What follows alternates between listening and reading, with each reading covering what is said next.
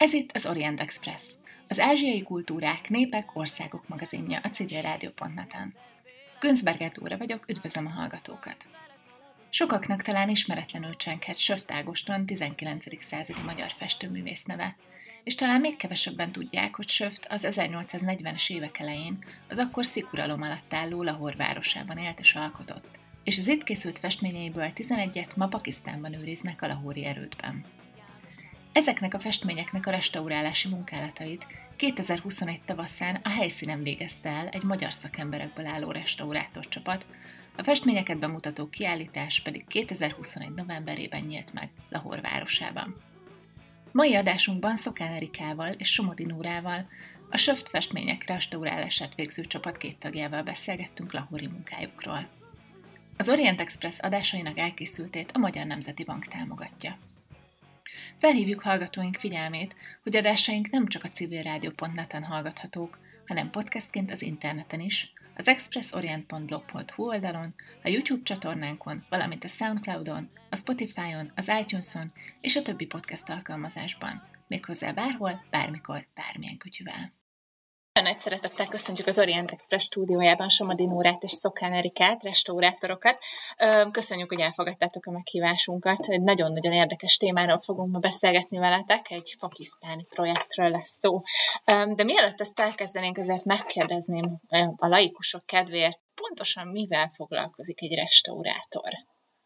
Hát a restaurálás elsősorban a, a műtárgyak védelmével foglalkozik, tehát hogy a műemlékek kapcsán az én szakterületem a festményrestaurálás, akkor a falképek jönnek szóba, illetve mobilhordozóra festett festmények, vászonra festett olajképek vagy fatáblára festett festmények, temperaképek esetleg, és az én feladatom az az, hogy ezeknek a megóvásával, az öregedésük, a lebomlásuk lassításával vagy megakadályozásával foglalkozzak.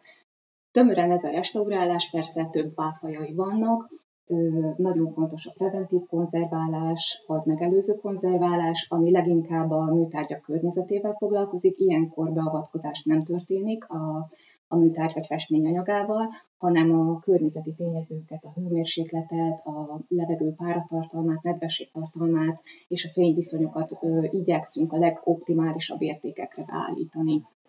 Van egy beavatkozási része, az a, az aktív konzerválás és restaurálás, és ide tartozik az aktív konzerválásba például a fertőtlenítés és a szilárdítás, amikor elengedhetetlen eljárásokat végzünk el a tárgyon, hogy annak a, az épsége megmaradjon, és a restaurálás pedig leginkább az esztétikai egységre koncentrál, tehát ide tartozik már a tisztítás is például, vagy a kiegészítés témaköre. És e, e, ez megint csak egy nagyon, nagyon laikus kívülálló kérdés, de hogyan el az a pillanat, honnan tudjuk, hogy egy festmény vagy egy műtárgy restaurálása szorul? Ó, hát ez összetett. Mikor kell beavatkozni? Um, nagyon érdekes, mert általában a, szerintem a laikusok onnan érzik, hogy, hogy mondjuk egy tárgyak probléma van, hogyha mondjuk esztétikailag érzékelik a romlást. Nálunk ez azért is sokkal összetettebb szempontrendszer, ami alapján elkezdünk foglalkozni a tárgyakkal, de és azt is nagyon fontos kiemelni, hogy, hogy a tárgy esztétika az, az a mi szempontunkból egy másodlagos kérdés. Nálunk abszolút a megőrzés az, ami elsődleges, és utána a második lépés az, hogy a tárgy teljességét, vagy, vagy azt a teljesség élményt hogyan adjuk vissza, ugyanis a hibákat nem kell százszerzalékosan kijavítani, ami a látványra vonatkozik, anélkül is vissza tudjuk adni a tár teljességét, a teljesség élményét. Mi a helyzet azokkal a műtárgyakkal, amiket már restauráltak, tehát aminek nem az eredeti ö, állagát próbáljátok megőrizni, hanem mondjuk átment már egy, vagy átesett már egy pár ilyen ö, helyreállítási folyamaton? Történtek nagyon szomorú restaurálások is, nagyon nem szakszerűen elvégzett restaurálások, és nagyon szakszerűen elvégzett. Tehát ez is két kategória, és, és, és nagyon árnyaltan lehet róluk beszélni, tehát nagyon sokféle esettel találkozunk. És ez egy nagyon aktuális kérdés a projektek kapcsolatban, ugyanis uh, itt már, itt már ugye voltak kezelve a tárgyak, gyakorlatilag minden egyes tárgyon találtunk erre utaló nyomokat, és hát voltak nagyon drasztikus beavatkozások is. És ugye ez is egy, egy nagyon, nagyon helyén kezelendő kérdés, hogy annó, amikor kezelniük kellett az akkori kollégáknak ezeket a tárgyakat, akkor ők milyen módszertant ismertek, milyen anyagokat ismertek, mi az a, mi az a legjobb, amit ők legjobbnak gondoltak azért, hogy megmentsék ezeket a tárgyakat akkor. És nekünk ma ehhez viszonyulva kellett felépítenünk a restaurálási tervet, és nyilván mi a ma legjobb tudásunk szerint folytattuk azt a munkát, amit ők ott akkor elkezdtek, illetve javítottuk azokat a hibákat, amik ott akkor sajnos ennek a folyamatnak része volt.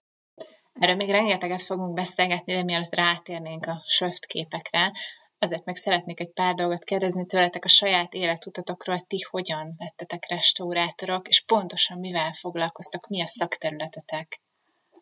Én képzőművészeti középiskolába jártam, a kis képzőmű növendék voltam, és én onnan kerültem a képzőművészeti egyetemre festőrestaurátor szakra, és elsősorban festményekkel foglalkozom, de az egyetem utáni még két évig grafikarestaurálást is tanultam, tehát papír alapú műtárgyakkal is foglalkozom, illetve most már két-három éve kortárs műtárgyak konzerválásával, restaurálásával is foglalkozom.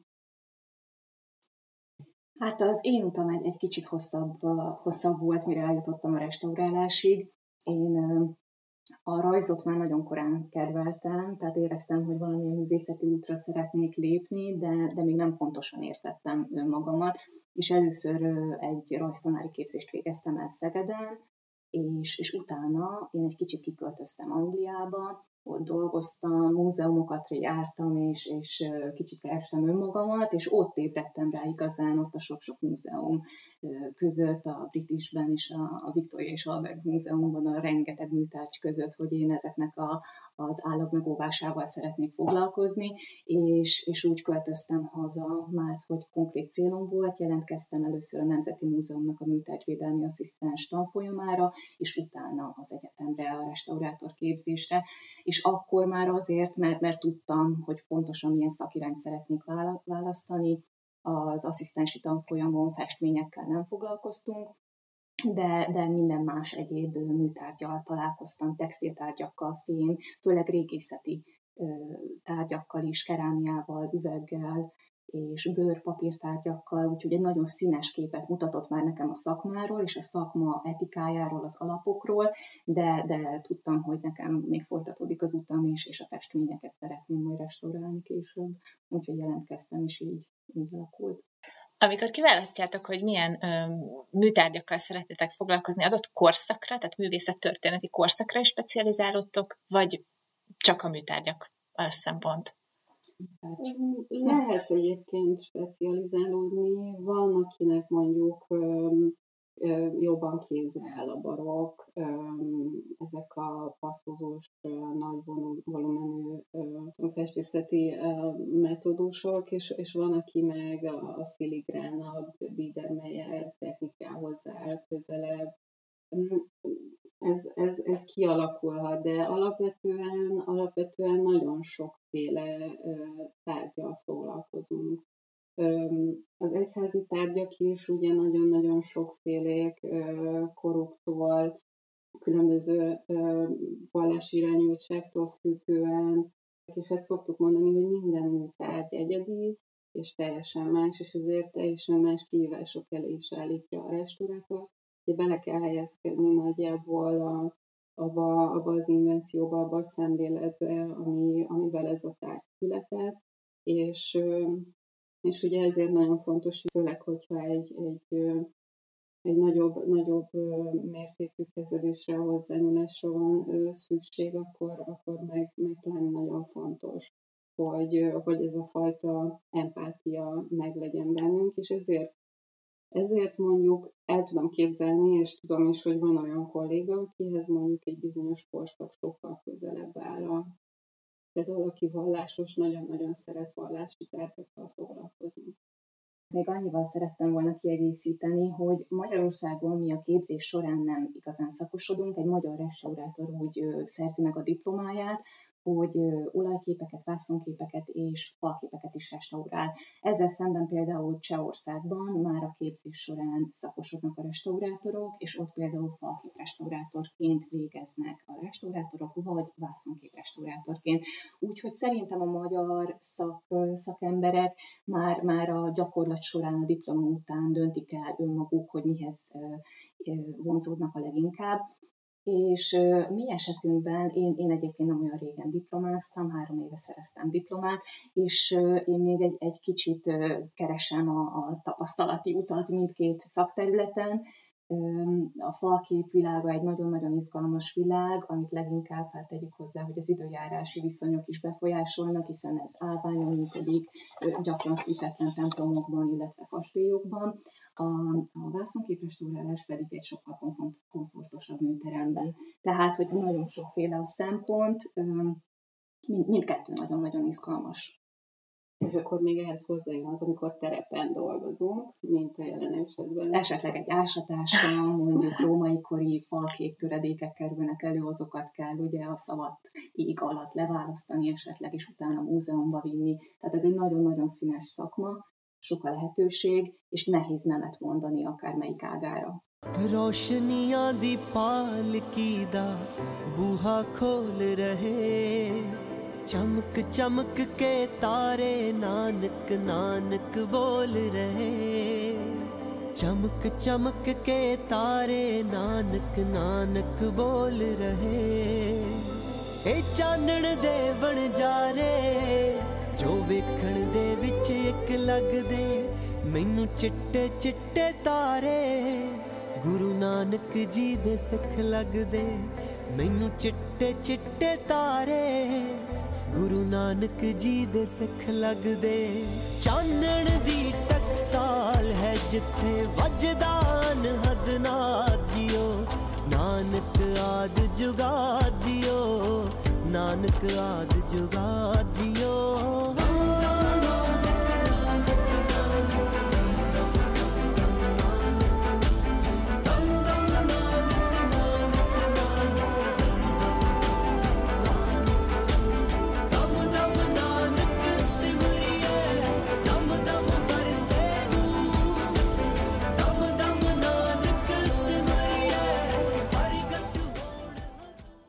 Ez itt továbbra is az Orient Express, folytatjuk a beszélgetést Csomadin Nórával és Szokán Erikával, restaurátorokkal. Um, és térjünk egy át akkor most a Söft projektre.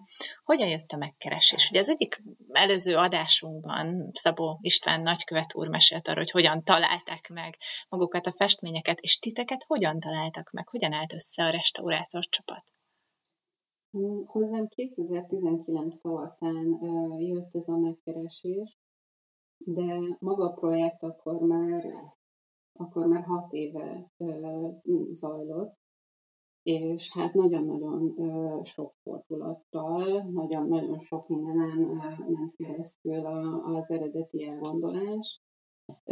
Én úgy tudom, hogy, hogy a festményeket eredetileg Magyarországon szerették volna restauráltatni, és első ízben itt is szerették volna őket bemutatni, ami hát nagyon-nagyon sok nehézségbe ütközött. Tulajdonképpen az országból sem igazán akarták kiengedni Pakisztánból ezeket a festményeket, tehát teljesen újra kellett gondolni a, a projektet. Hát 2019-től tulajdonképpen két év volt a, a projekt előkészítése, ami az itthoni előkészítést illeti, illetve hát a nagykövetség részéről is ez rengeteg, rengeteg munkát jelent. Ugye az iszlamabadi kirendeltség irányította a projektet, és kötött minket össze azokkal a, azokkal a kinti segítőkkel, akik, akikre számíthattunk a beszerzés, illetően ugye megszervezték a szállásunkat, és úgy nagyjából a, a munkakörülményeink. És ez idő alatt, hát nyilván, mivel, mivel ez egy nagyon-nagyon hosszú időt ölel föl, a csapat összetétele is majd, hogy nem százszerzalékosan megváltozott, mert annyi bizonytalanság volt benne, de végül, végül sikerült összeállni a, annak a csapatnak, akik, akikről én úgy gondoltam, hogy kellően kalandvágyóak, és tudják értékelni a, a projekt egyediségét, és, és nem riadnak meg olyan helyzetekben, amikor a, a problémákat inkább megoldandó kihívásnak kell kezelni. Erre mindenképp gondolni kellett, nagyon-nagyon keveset tudtunk a, a kinti körülményekről, illetve azt tudtuk leginkább, amit, amit kint járt művészettörténészek kirulattak, hogy a terepen gyakorlatilag semmi nem áll rendelkezésre, ami egyébként egy, egy általános restaurátor műteremben alapfeltétel. Tehát, hogy nekünk ez így egy kicsit úgy, úgy lelkileg is fel kellett készülnünk arra, hogy, hogy azért tényleg lesznek kihívások, és hát ez be is bizonyosodott. Azt mondtad, hogy nagyon hosszú volt a projekt, 2019-ben kerestek meg titeket. Mikor kezdődött, mikor végződött? Mert így kívülről nézve ez egy pár hónapos konkrét munkának tűnik, de gondolom rettenetesen hosszú felkészülési idő előzte meg. Hát alapvetően a, a terv szerint, tehát a megkeresés kor fönnállt terv szerint 2020 tavaszán mentünk volna ki. Csak hát ugye közben jött egy világjárvány, amiről nem tudtuk, hogy, hogy kint Pakisztánban ez hogy fog lezajlani, ahogy azt sem tudtuk, hogy itthon ez milyen formát fog ölteni, és ezért, ezért elhalasztottuk. Viszont egy évvel később, amikor már ugye az akkori konzulok haza lettek hívva, és, és más vette kezébe a, a projektet, akkor, akkor egy picit más szemlélettel újra lett gondolva ismét a projekt, és, és hát 2021 márciusában végül el tudtuk kezdeni. Az előkészület nehézsége pedig abban állt, hogy végig kellett gondolni, hogy viszonylag jól fel kellett arra készülni, hogy mennyi mindent nem lehet mondjuk ott kapni a piacon, a boltokban, mi mindenre lehet szüksége, rengeteg speciális szerszámmal dolgozunk, rengeteg speciális anyagra van szükségünk, és ezek nélkül nem lett volna érdemes elindulni. Ezeknek egy részét, a kézi szerszámokat, a, a, az orvosi szikétől kezdve a, a speciális reflektorokig, ezeket el tudtuk vinni kézi podgyászba, viszont rengeteg olyan vámköteles dolog volt, mint például az oldószerek, kréták, stb. anyagok, ami, ami, ami szintén teljesen általános a munkánkban, de vámoltatni kellett, nem lehetett bármilyen úton bevinni az országba, azt pedig Németországból rendeltük meg egy cégtől. Az sem volt egyszerű, hogy egy cégtől kellett minden egyes anyagot, mert nyilván már ebben is van egy kompromisszum, hogy, hogy akkor ez nem feltétlenül az, amit egyébként szoktunk használni, de sikerült találnunk egy olyan céget, ami nagyjából minden, minden terméket árult, ami, amire szükségünk volt, Viszont ennek a megszervezése nem csak azért, mert a, a járvány miatt redukálódott a, az ottani ö, infrastruktúra, az, hogy hányan ö, dolgozhattak egy térben, stb. a speciális csomagoltatástól kezdve. A, az, hogy a, az eredetiség igazolásokat minden egyes termékhez meg kellett szerezni, mellékelni, eszméletlen adminisztrációt jelentett, ami, ami több hónapos levelezés után állt össze, rengeteg ígérettel, és még itthonról is úgy indultunk el, hogy nagyon-nagyon reméltük, hogy Pakisztánban ez a csomag, ez egy hatalmas csomag, nem fog valahol elakadni a vámon, és időben meg fogjuk kapni. Ezt megkaptátok időben? Megkaptuk. Ez volt a legbiztosabb, ami, ami, amit itthonról így sikerült elintézni, az meg is érkezett oda időben, igen. Gondolom ezeket a festményeket nyilván nem láttátok a munka megkezdése előtt. Tehát honnan tudtátok, hogy pontosan milyen anyagokra lesz szükség? Ezt hogy lehet meghatározni? Innen Magyarországról, vagy Pakisztánban? A tárgytípus szerint össze tudunk állítani egy, egy általános munkatervet, illetve hát fotóanyagunk volt ezekről a tárgyakról, ha élőben nem is láttuk őket, és azért annyi tapasztalata minden kollégának volt a csapatban, hogy át tudtuk gondolni, hogy, hogy milyen esetőségek lehetnek. Ugye a legnagyobb kihívás az a 15, 15 négyzetméteres vászon kép jelentette a Lauri udvar, mert ott azért, azért fönnállt annak a lehetősége, hogy esetleg van olyan szerkezeti probléma a festményben, ami, ami nehezebben orvosolható. Szerencsére ezt ki tudtuk küszöbölni, de, de egyébként pedig beigazolódott, hogy, hogy ilyen probléma is van ezzel a tárgyal, tehát hosszú távon ezzel is kellene majd foglalkozni. De ez például már, már része volt annak, hogy ott akkor abban a helyzetben kellett tudni megoldani olyan problémákat, amire egyéb úton nem lehetett fölkészülni. Rengeteg olyan kihívással találkoztunk, amire egyébként nem lehet fölkészülni, és nagyon-nagyon jó volt látni és átélni azt, hogy tényleg ilyen helyzetben is, hogyha az embernek megvan a, a szakmai tudása, és tényleg mindent megtett, hogy előre gondoljon, akkor az adott eszköztárból újra lehet gondolni, újra lehet tervezni, és igenis meg lehet oldani lehetetlen helyzeteket is. Igen, azért nagyon nehéz látatlanul összeállítani egy restaurálási tervet, mert vannak olyan alkotóelemei egy, egy festménynek, amit, amit ránézésre nem tudunk megállapítani, tehát a pontos állapotát, a stabilitását, a szerkezetét. Például a vakkeret ugye az ilyen. A vakkeret stabilitását akkor lehet a legjobban érezni, amikor például már oda jutott a restaurálás, ahhoz a fázishoz érkeztünk, hogy a vásznat lebontsuk a vakkeretről, tehát Bocsáss meg, a, őket. a hallgatók kedvéért egy kicsit definiáljuk ezt a fogalmat. Mit jelent a vakkeret? A, a vakkeret, vagy más néven vakráma, a, a, a, a festménynek, a vászonképnek a tartó szerkezete, ami kifeszíti a festményt. Arra feszítjük, vagy szöggel, vagy tűzőkapocsal, és, és az tartja stabilan és feszesen a, a festményt.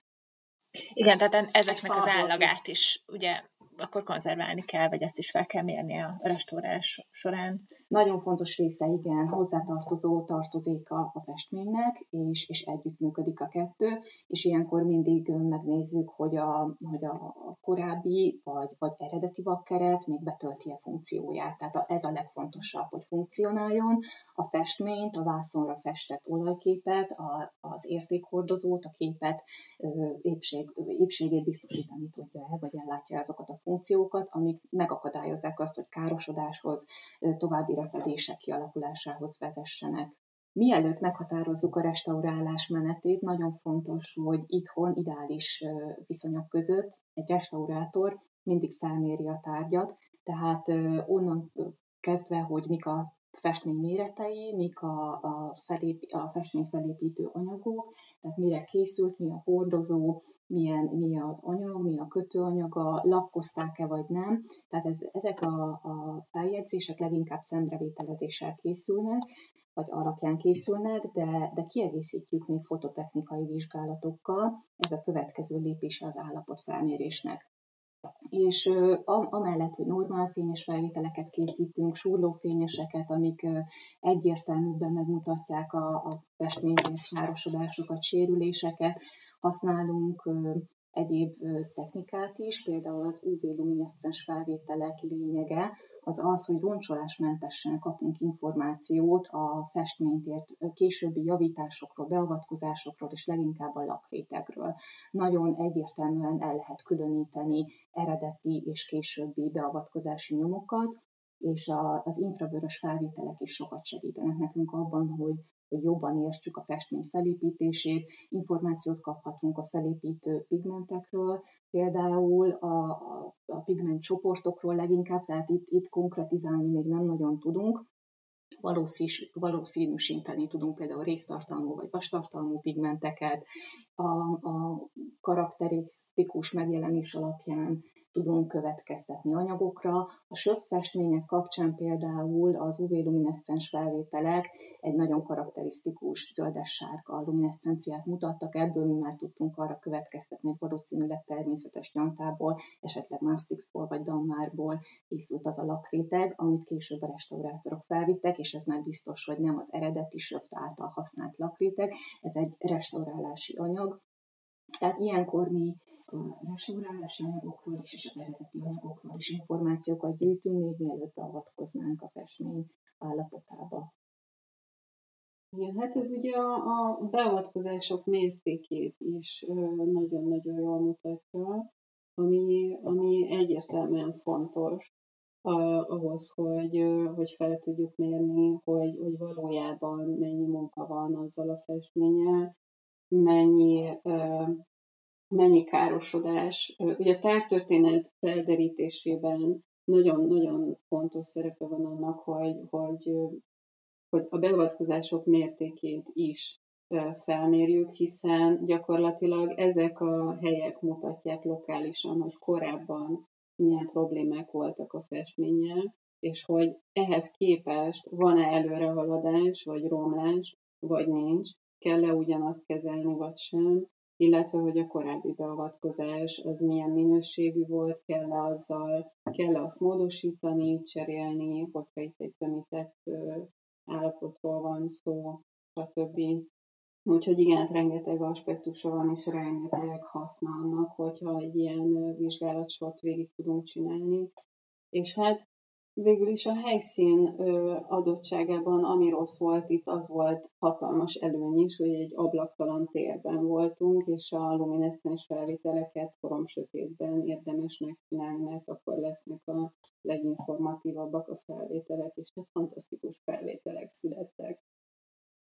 Én még egyet hozzátennék, ami nagyon-nagyon fontos, hogy egyébként látatlanban sosem vállalunk el munkát. Ez egy, ez egy külön eset volt, és ezt nem lehetett másképp megoldani hogy ez hozzátartott a projekt extremitás.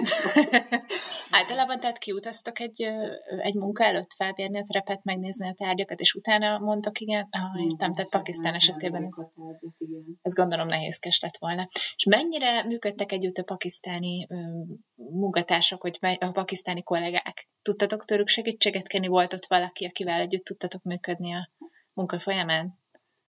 A Lauri erődön belül zajlott restaurálás, ez az úgynevezett Picture Wall projekt, ami az Arkham Foundationnek egy, egy hatalmas, fantasztikus projektje, és ott ismertünk meg nem restaurátor vagy konzervátor végzettségű, de, de ebben a munkakörben dolgozó kollégákat, fantasztikus, jól működő kollégákat, és végül is ők óriási segítségünkre voltak a beszerzésben, a, ennek a nagyméretű képnek a mozgatásában. Hozzátartozik az is egyébként, hogy maga az olajfestmény mint típus, az nekik teljesen kívül esik a, a látókörükön, ugyanis ez nem egy tipikus tárgy Pakisztánban. És ennél fogva történt meg az, hogy éppen a, a mérnök kollégával, a mérnök konzervátorral próbáltuk egyeztetni, hogy akkor hogy tudnánk a legegyszerűbben megszervezni ennek a képnek a levételét. És éppen a súlyán morfondíroztunk, én mondtam, hogy mennyit satszolok, ő pedig így rám nézett, hogy hát biztos, hogy nem lehet annyi a súlya, hiszen ez papírból van. Tehát, hogy ennyire innen kellett indítani, hogy, hogy ezeket az alapvető tényeket, amik, amik nekünk evidensek, ezeket tisztázni kellett de ezzel együtt a saját szakterületükön ők hihetetlenül profik, és, és abszolút tiszteljük a munkájukat. Nagyon-nagyon szép példákat láttunk. Említetted, hogy a pakisztáni kollégák nem igazán vannak hozzászokva az olajfestményekhez, ez egy elég idegen műfaj számukra, viszont másban meg nagyon jók. Mihez vannak ők hozzászokva? Milyen területeken folyik az állagmegőrzés, a restaurálás Pakisztánban? Milyen műtárgyakkal dolgoznak ők általában? És egyáltalán mennyire működik, mennyire létezik az a, a műemlékvédelem, mint olyan? Talán úgy lehetne a legjobban megfogalmazni a pakisztáni műemlékvédelmet, hogy vagy egy esetben vagy mindent megtesznek, és fantasztikus eredményeket érnek el, vagy nem tesznek semmit. Uh-huh. És, és ez igazából nem is annyira a, az államon, vagy, vagy az ottani működésen múlik, hanem a, az említett Agakan Foundation-on. Ők azok, ők azok uh-huh. akik ugye a Cultural Services-nek van egy, van egy departmentje, akik, akik gyakorlatilag ezzel, ezzel foglalkoznak, ami az a legérdekesebb, hogy, hogy ez, egy, ez egy áttételes dolog, fantasztikus jól használják ezt a helyzetet, mert arra használják, hogy azok a hagyományos technikák, amik, amik ezekben, a, ezekben a műemlékekben, akár a díszítményekben, akár szerkezeti megoldásokban megjelennek, ezeket örökítik tovább, és teszik élővé. Műhelyeket alapítanak, szerveznek rá, szakembereket, akik még élnek, kézműves szakemberek, mesteremberek, hogy adják át a tudást. Az említett Picture Wall-nál látunk ilyen kis műhelyeket, ahol, ahol márványt faragnak, messzet vermelnek, olyan műhelyekbe járnak el, vagy olyan, olyan gyárakba, ahol még hagyományosan készítik a téglát. Tehát gyakorlatilag ez egy, ez egy oktatási rendszer, és egy olyan, egy olyan szociális hálót is biztosít, és emel föl mindenféle sorból ö, embereket is ad nekik fogható tudást, hogy valójában közben együtt értéket teremtenek és értéket őriznek meg. Hihetetlenül büszkék azok az emberek, akik ezeken a emlékeken dolgoznak, a munkások, akik, akik mondjuk a szerkezeti ö, helyreállításon dolgoznak, ők is hihetetlenül értelmes, lelkes ö, emberek, és, és tényleg teljes valójukkal vesznek részt ezekben a felújításokban. Ugye az nagyon fontos, hogy restaurátor képzés a mai napig nincs Pakisztánban. Ö, vegyészek, építészek, művészek képződnek tovább. Ugye külföldi szervezetekkel veszik fel a kapcsolatot, Németországból, azt hiszem Norvégiából, Angliából, Franciaországból és Olaszországból ö, hívnak konzulenseket, akik időszakonként tartanak workshopokat, felügyelik, irányítják a munkát, és, és hát ugye a, a, már betanított kollégák adják tovább a tudást. De gyakorlatilag egy ilyen láncolatban működik, és nyilvánvaló, hogy nem teljes körű az, a, az az ismeret, amit ők kapnak, hanem részfolyamatokra képzik az embereket, de ez a rendszer nagyon-nagyon-nagyon hatékony, nagyon jól működik, és tényleg fantasztikus eredményeket tudnak elérni. Például abszolút kiemelhető eredmény a Sáhi Hálman fürdő egyszerűen tényleg olyan, olyan színvonalú, amilyen, amilyen a legmagasabb ma Európában, amit, amit, amit a szakma produkál.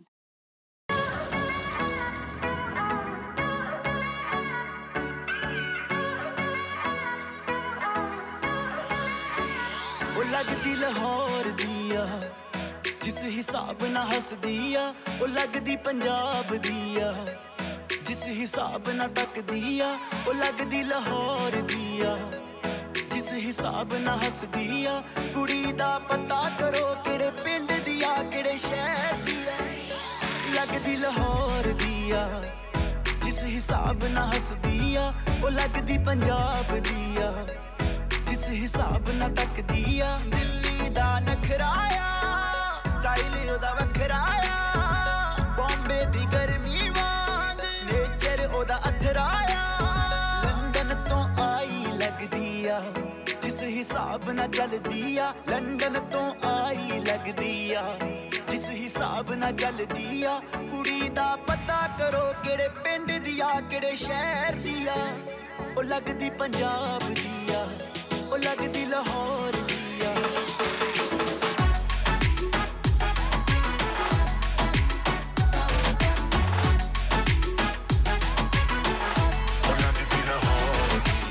Ez itt továbbra is az Orient Express, folytatjuk a beszélgetést Csomadin Órával és Szokán Erikával, restaurátorokkal. Beszélgessünk egy kicsit a magukról, a festményekről, és az ő készítőjükről, Söft Ágostonról. Magyarországon ő nem egy megkockáztatom, nem annyira nagyon ismert festő.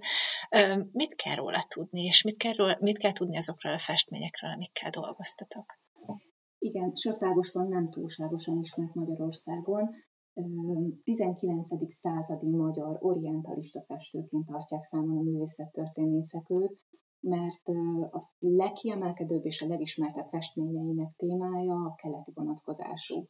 Élete során még, még híres volt, és nagy népszerűségnek örvendett, de, de a, az utókor már, már lassan, fokozatosan elfeledte őt, és Magyarországon alig tíz festményét őrzik közgyűjteményekben, tehát ez az egyik oka annak, hogy Magyarországon még kevésbé ismert, mint esetleg külföldön vagy a szikek körében. És ezek, ezek szinte mindegyike portré, egy-két arckép található köztük, és például az a, a portré is köztük van, Széchenyi Istvánról készült, amit eredetiben mi már nem is ismerünk, de az édesapja, a szintén festőművész Söft József lemásolt a fia képét, és ez, ezt Veszprémben őrzik ezt a festményt, úgyhogy több ilyen munkája is van, ami másolatban maradt fenn. Söft Ágoston német származású festődinasztiából származik, említettem, hogy az édesapja, de a nagyapja is festőművészek voltak, és Pesten a Képíró utcában volt műterem lakásuk, ott dolgoztak, és az utcát is róluk nevezték el valószínűleg a mesterségből kifolyólag, és az édesapja Söft József sokat foglalkoztatott és népszerű oltárképfestőn volt. És a fia, Sölt Ágoston pedig egy teljesen más karakterű festőművész volt. Tipikusan megfordult minden fontos és népszerű európai művészeti központban, Bécsben végezte tanulmányait, majd Münchenben, és, és Párizsban, Londonban, Itália szertetett utazásokat, kalandor világutazó volt. Az ő nagy terve azonban Európán abszolút túlmutatott, ez az indiai út, amit már korábban tervezett, és valószínűleg Széchenyi biztatta is őt, hiszen az ő ajánló levelével jutott el a Havasalföldi fejedelem udvarába, ahol a szolgálataival megalapozta az ő vagyonát, és ebből az alapból tudta finanszírozni később az utazásait. Friss házasként 1838-ban érkezett meg Bombébe, feleségével együtt, és rögtön egy újsághirdetésben hirdette az ő szolgálatait, tehát nem bízta a véletlenre, rögtön nagyon jól menedzselte magát, és, és a hölgyek és urak tudtára adta, hogy Söft Ágoston megérkezett Bombébe, és hogy ne késlekedjenek megrendelni az ő szolgáltatásait, hiszen nem sokára tovább utazik egy másik indiai városba és egyébként jellemző volt rá, hogy mindenhonnan tudósított, folyamatosan küldött haza leveleket, akár Széchenyinek, amiket később Széchenyi lapja a jelenkor is közölt, vagy szüleinek, tehát ezek a levelek fennmaradtak, és mi is egy sokkal teljesebb képet alkothatunk Söt Ágoston személyiségéről. Írt például részletesen a Körösi Csoma Sándorhoz fűződő kapcsolatáról is. A tudóssal Kalkuttában találkoztak, és egy szoros barátság alakult ki köztük, leveléből tudjuk, hogy éjszakában nyúló beszélgetéseket folytattak a magyarok eredetéről és a, a nemzet sorsáról. Igazi nemzeti, erős nemzettudattal rendelkezett, és, és nagyon fontos volt számára az, ami a kortársai számára is Széchenyi és Körösi Csoma számára. Illetve a részkarc, amit ismerünk Körösi Csoma Sándorról, szintén, ha jól tudom, Söftágoston műve. Igen, így van ez egy érdekes történet, ugyanis Körösi Csoma Sándor nem igazán szerette volna megörökítetni az ő arcképét, és ezért cselhez volt kénytelen folyamodni Söptágoston. Titokban oldalnézetből készítette el ezt a rajzot, ez egy ceruza rajz lehetett, amit ma eredetiben szintén nem ismerünk, litografálták, és ezt a változatot ismerjük, úgyhogy ez is fennmaradt, és neki köszönhetjük. Milyen festményei voltak Lahorban? Mely, mely festményeivel dolgoztatok ti? Igen, a Princess Bamba gyűjtemény 11 söptágoston festményt tartalmaz, és ezek egyike a monumentális Lahori udvar. A legkisebb méretű, hogyha már a legnagyobbat elmondtam, a legkisebb méretű Sing tanácskozás közben, ez egy festményvázlat, és ezeken kívül van négy látkép, az egyik az Amritszári aranytemplomnál készült, Maharaja Ranjit Szinget ábrázolja, az egyik pedig egy kisebb Delhiben készült, Benáresi látkép és a kalkuttai látkép. És öt portrét tartozik még a gyűjteményhez, az utolsó mugul uralkodó, Bahadur Shah Zafar portréja tartozik a gyűjteménybe, de valószínűleg ezt már 55 után készítette el, amikor Európába visszatért az indiai útról. Valószínűleg Indiában csak a vázlatot készítette el. Tehát a nagy mugul két fiának is megfestette a portréját, Mirza Csavan Bakát és Mirza Mugul portréját. Ezt hiszem, mennyi időt töltött Seftágostan a Horiadvarban? Tudjuk ezt pontosan felmerett erről bármilyen Le- Lahorban két évet, uh-huh. helyel közzel, összesen öt év öt évig tartózkodott Indiában, de nagyon sokat utazott. Tehát az, hogy pontosan az egyik városban mennyit tartózkodott, azt nehéz lenne meghatározni.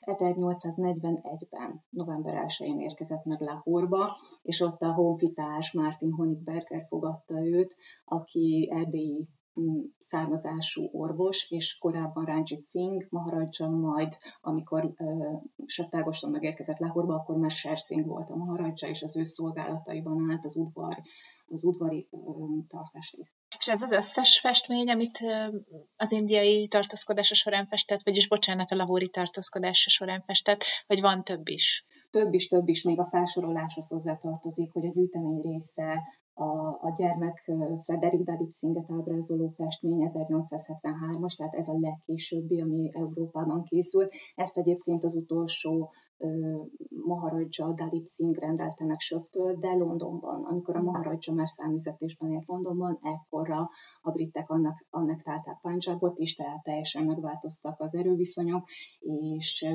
és, és Söft is Londonban telepedett le élete végén, tehát ott a Maharajával szoros kapcsolatot ápolt, több festményt rendelt tőle, és, és meg is vásárolta, akkor vásárolta meg Dalip Singh Söftől ezt a 11 festményt, és, és hát Serszín portréja is a, a gyűjteményhez tartozik. Az egy nagyon-nagyon szép portré, az egyik kedvencünk, talán mondhatom így, azon az aranytrónuson ábrázolja a Maharaját, ami Ranjit Singh tulajdona volt, és ma a Victoria és Albert Múzeumban is megtekinthető, tehát konkrétan létezik még az a trónus múzeumi körülmények között, és láthatjuk a, a Maharaja ékszerei között például a Kohinur gyémántot és a Daryanur gyémántot, vagy egy nyakig viseli azt a három rubinkövet, ami, amit a mogul uralkodók is viseltek korábban, és a középső nagy rubin a, mogul uralkodók neveit tartalmazza bevésve. Tehát, hogy mindent nagyon hitelesen ábrázolt söft, és ezt fel is jegyezték róla, de mi is látjuk, és hogyha összekötjük a ma megmaradt tárgyakkal, és a kordokumentumokkal is esetleg, tehát tényleg ő egy hitelesen ábrázoló festőművész volt. Elhagyták ezt, ezek a festmények valahol a horvárosát, vagy ezek a mióta megszülettek azóta ott? Sokat utaztak a festmények, nagyon sokat. Mm-hmm. Tehát onnantól kezdve, hogy Indiában már vázlatokat is készített, és persze olajfestményeket is, tudjuk, hogy más volt a festményei, tehát ez, ez sem lehet százszerzalékosan meghatározni, hogy melyik mennyit utazott, de de hazahozott nagyon sokat, utána kiállításokat szervezett. Az egyik legjelentősebb az 1855-ös Bécsi kiállítás, amihez egy nagyon részletes katalógust is írt, és ez alapján, a katalógus alapján tudjuk ma azonosítani, hogy a Lahori udvar 61-két előkelő személye ki is valójában. Tehát ő ezt nagyon részletesen leírja, hogy ki mit visel a festményen, és ki és ki is valójában megnevezi őket. Úgyhogy ez egy, ez egy nagyon nagy segítség ma számunkra, hogy azonosítsuk azokat az embereket, és hát az, a, az ugye az egyik kuriózuma ennek a festménynek, hogy igazából egy fiktív kompozíció, tehát azok az emberek egyszerre sosem voltak úgy jelen valószínűleg a Lahori udvarban, összekomponálta a legjelentősebb személyiségeket, Maharaja Rajit Singh, Sher Singh, Karak Singh, mindenki, aki utána jogos trónörökös lehetett Rajit Singh után, illetve miniszterek és, és udvari, udvari előkelőségek.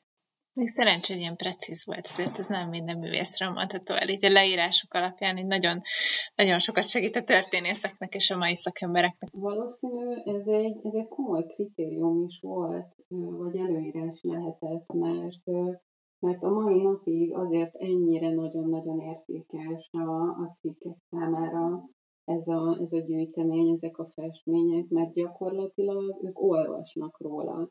De fantasztikus volt, hogy bárki, aki, aki, aki bejött ott Pakisztánban ebbe a, ebbe a galériába, hátratett kézzel megnézték a festményt, és azonnal elkezdtek mesélni róla. Ők nem a festményt nézték, hanem a történetet tudták, ami benne van. És gyakorlatilag újra és újra ugyanazokat a történeteket hallottuk, teljesen különböző személyektől, mert egyszerűen nekik ez a múltjuk, és ezáltal így a jelenük is. Tehát nekik ezért nagyon-nagyon fontos, és egyébként ugye elhangzott, hogy hogy nálunk itthon ugye maga a festő is, és ugye a képek is kevésbé ismertek, vagy szinte egyáltalán nem a szíkek számára, viszont ez, ez, egy, ez egy nagyon-nagyon fontos gyűjtemény, pontosan ezért, mert gyakorlatilag élővé teszi a múltjukat.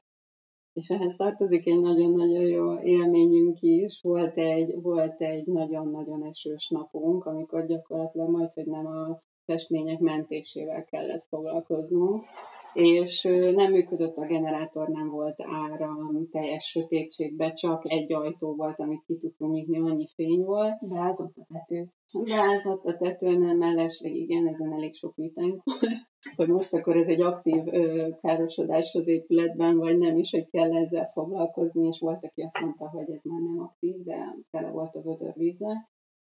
És, és hát egyszer csak, miközben ez, a, ez az egyébként is abszolút felfordulás így történt, egyszer csak az ajtón belépett, nem is tudom, legalább 40 turbános figura, ugyanis őket az sem tántorította vissza, ez egy szík közösség volt, egy szík csoport, hogy, hogy csak a mobiltelefonok fényénél tudták megnézni a festményeket, ők akkor is bejöttek, hogy lássák, és hogy... És tudták, mit keresnek. Abszolút. Igen. És mi a helyzet a nem szikekkel? Azért Pakisztánban a szik közösség ez nem olyan nagyon nagy, ugye egy muszlim többségű, nagyon nagy muszlim többségű államról van szó, 90 akárhány százalék a pakisztáni lakosságnak muszlim. Mennyire közismertek ezek a képek? Tudnak bármit Söftágostorról? Hogy egyáltalán létezett, vannak ezek a képek a lahóri erőtten. Tudnak róla, talán egy, talán egy picit más oldalról értékelik, de, de így a restaurálás kapcsán és a projekt kapcsán azért úgy sikerült jól pozícionálni és, és nagyobb figyelmet fordítani rá, ami talán, talán egy kicsit abban is segítség, hogy, hogy több figyelmet fordítanak arra is, hogy a restaurált állapotot őrizzék, ugyanis hát az épület, amiben, amiben most már lassan 70 éve ki van állítva az a gyűjtemény, nem igazán alkalmas a, a tárgyak őrzésére.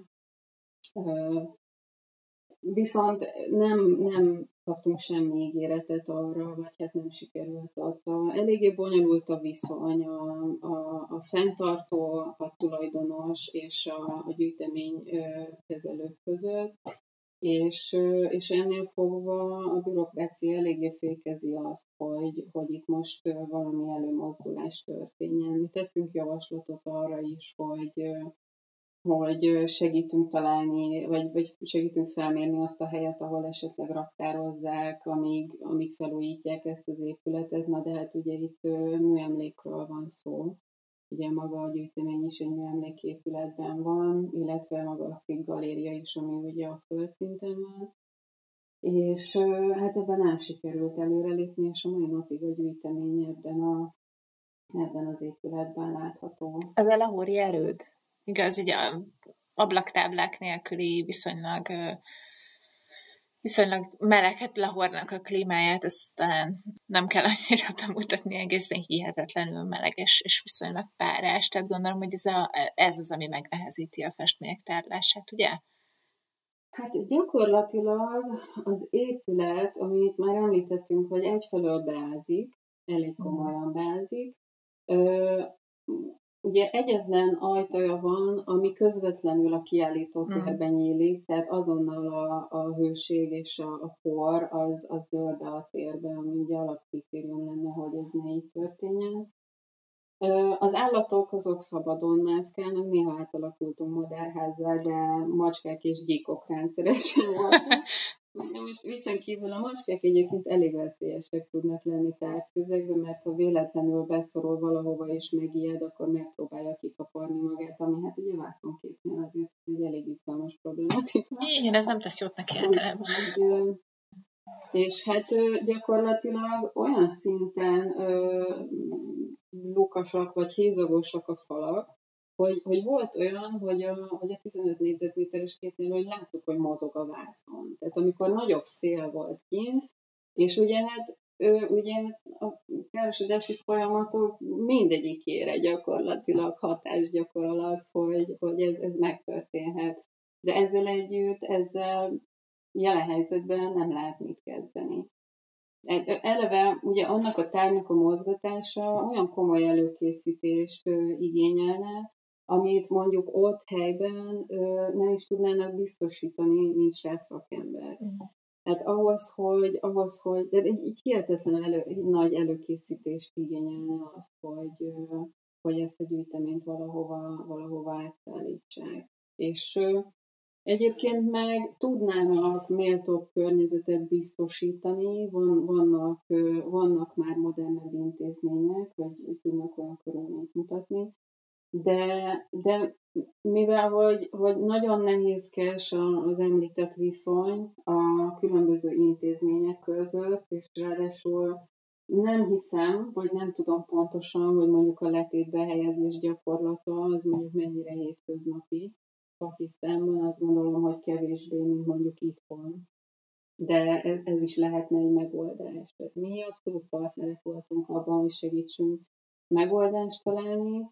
Én egy kicsit hosszabb időt voltam kint, és, és tényleg nagyon sokáig leveleztünk ezekkel az intézményekkel, de sajnos nem nem sikerült mm. az idő alatt, és később sem, ugyanis ugye a, a restaurált festmények bemutatása tavaly novemberben, ami már jóval a restaurálás után volt, mm. majd fél évvel, még mindig ugyanazon a helyszínen valósult meg, azzal együtt, hogy annyit tudtak tenni, hogy kitakarították az épületet, a vitrineket, a bemutató vitrineket, és, és kimeszelték a, a belteret. Tehát mondjuk ezzel tudták egy kicsit emelni a helyzet fényében de ezzel együtt nem változtak a kondíciók sajnos.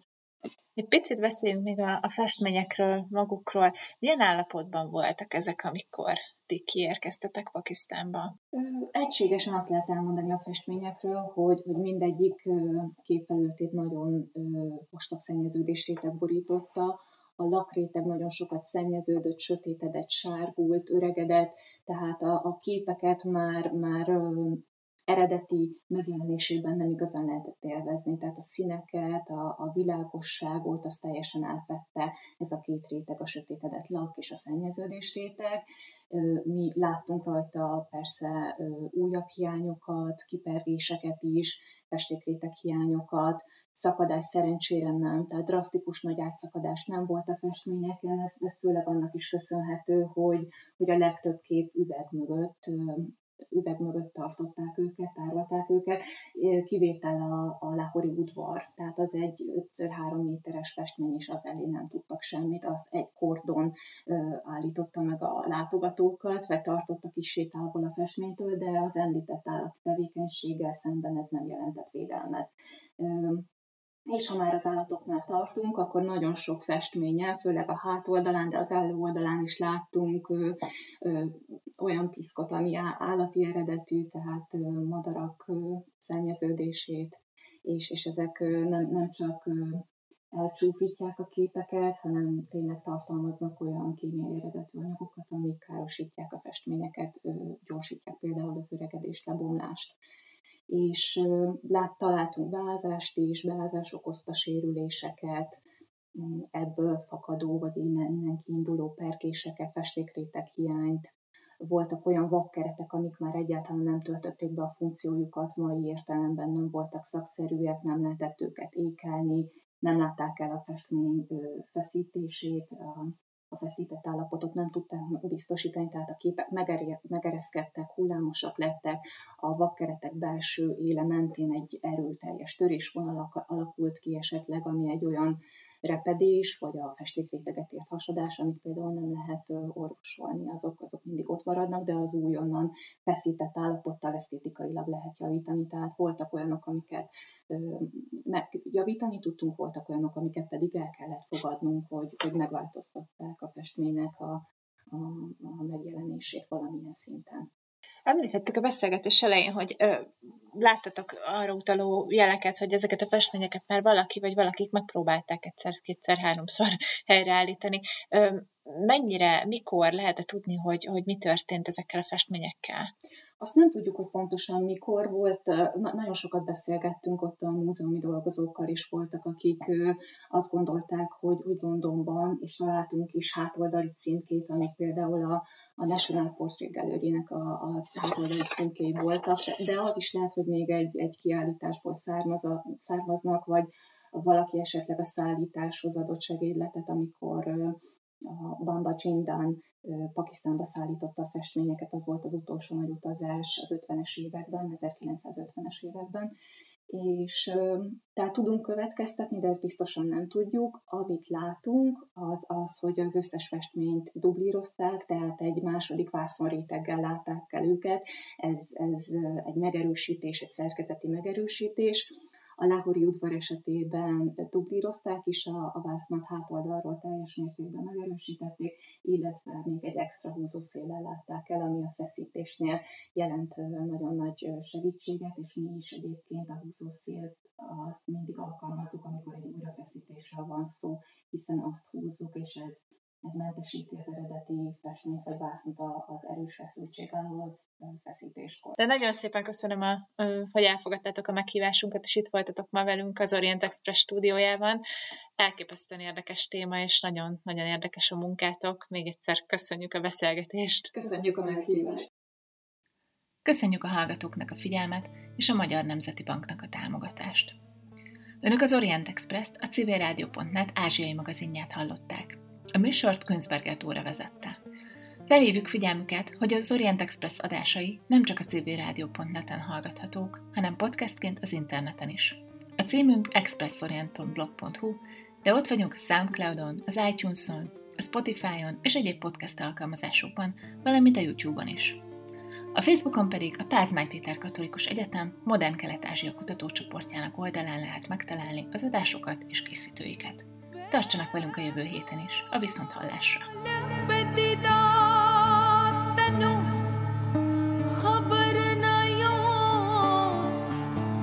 Sajna